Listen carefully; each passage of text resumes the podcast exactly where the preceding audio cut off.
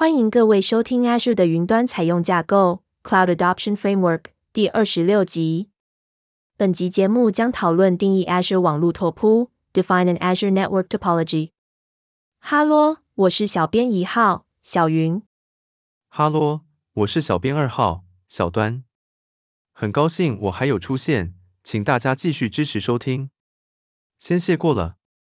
由于网络拓扑定义了应用程式彼此通讯的方式。因此是登录区域结构的重要元素。本集探讨适用于 Azure 部署的技术与拓扑方法。本集着重于两个核心方法，根据 Azure 虚拟 WAN 与传统拓扑的拓扑。核心方法一：使用虚拟 WAN 来满足大规模的互联能力需求。因为这是 Microsoft 管理的服务，所以其也会降低整体网络复杂度，并有助于将组织的网络现代化。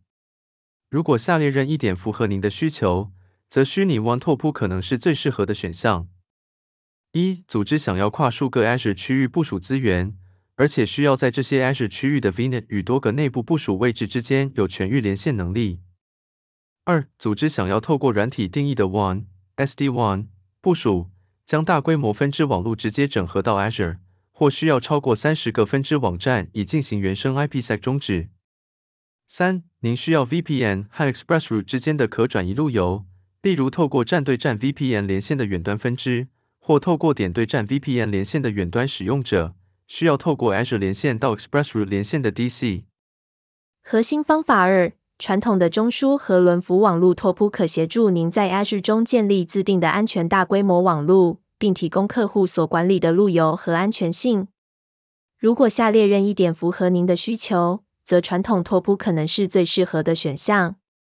组织想要在一或多个 Azure 区域中部署资源，而在 Azure 区域之间有一些流量是预期的，例如在两个不同 Azure 区域之间的两个虚拟网络之间的流量，则不需要跨所有 Azure 区域的完整网格网络。每个区域的远端或分支位置数量较少，也就是说，您需要少于三十个 IPsec 站对站通道。您需要完整的控制和细微性，才能手动设定 Azure 网路路由原则。以上为两个核心方法，根据 Azure 虚拟 WAN 与传统拓扑的拓扑。接着讨论规划 IP 位置。规划 IP 位置，贵组织务必要在 Azure 中规划 IP 位置。规划确保 IP 位置空间在内部部署位置与 Azure 区域间不会重叠。设计考量。一、内部部署位置与 Azure 区域之间若有重叠的 IP 位置空间，会造成重大竞争挑战。二、Azure VPN 闸道可以透过网络位置转移 NAT 功能，连线重叠的内部部署网站与重叠的 IP 位置空间。这项功能已在 Azure Virtual WAN 和独立 Azure VPN 闸道中正式推出。三、您可以在建立虚拟网络之后新增位置空间。如果虚拟网络已透过虚拟网络对等互联连线到另一个虚拟网络，则此流程不需要中断。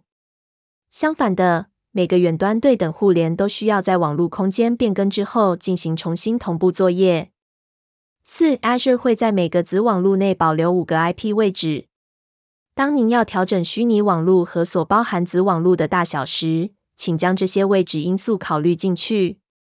五，某些 Azure 服务需要专用子网路，这些服务包括 Azure 防火墙和 Azure VPN 闸道。六，您可以将子网路委派给特定服务，以在子网路内建立服务的执行个体。设计建议：一，事先在 Azure 区域与内部部署位置之间规划非重叠的 IP 位置空间。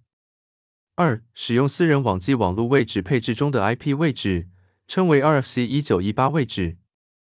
三，请不要使用下列位置范围：三点一，两百二十四点零点零点零斜线四，多点传送；三点二，两百五十五点二五五点两百五十五点二五五斜线三十二，广播；三点三，一百二十七点零点零点零斜线八，回送；三点四，一百六十九点二五四点零点零斜线十六，连接本机；三点五。一百六十八点六三点一百二十九点十六斜线三十二，内部 DNS。四、针对私人 IP 位置可用性受到限制的环境，请考虑使用 IPv6。虚拟网络可以是仅限 IPv4 或双堆叠 IPv4 加 IPv6。五，请不要建立像是斜线十六的大型虚拟网络，其确保 IP 位置空间不会浪费。使用无类别网域间路由 CIDR 子网络定义时，最小的支援 IPv4 子网络是斜线二十九，最大的则是斜线二。IPv6 子网络的大小必须与斜线六十四完全相同。六，若没有事先规划所需的位置空间，请不要建立虚拟网络。七，请不要将公用 IP 位置用于虚拟网络，特别是公用 IP 位置不属于贵组织的情况。其干修一下就过了。谢谢收听定义 Azure 网络拓扑，Define an Azure Network Topology。今日分享就到一个段落，那我们就下次见了。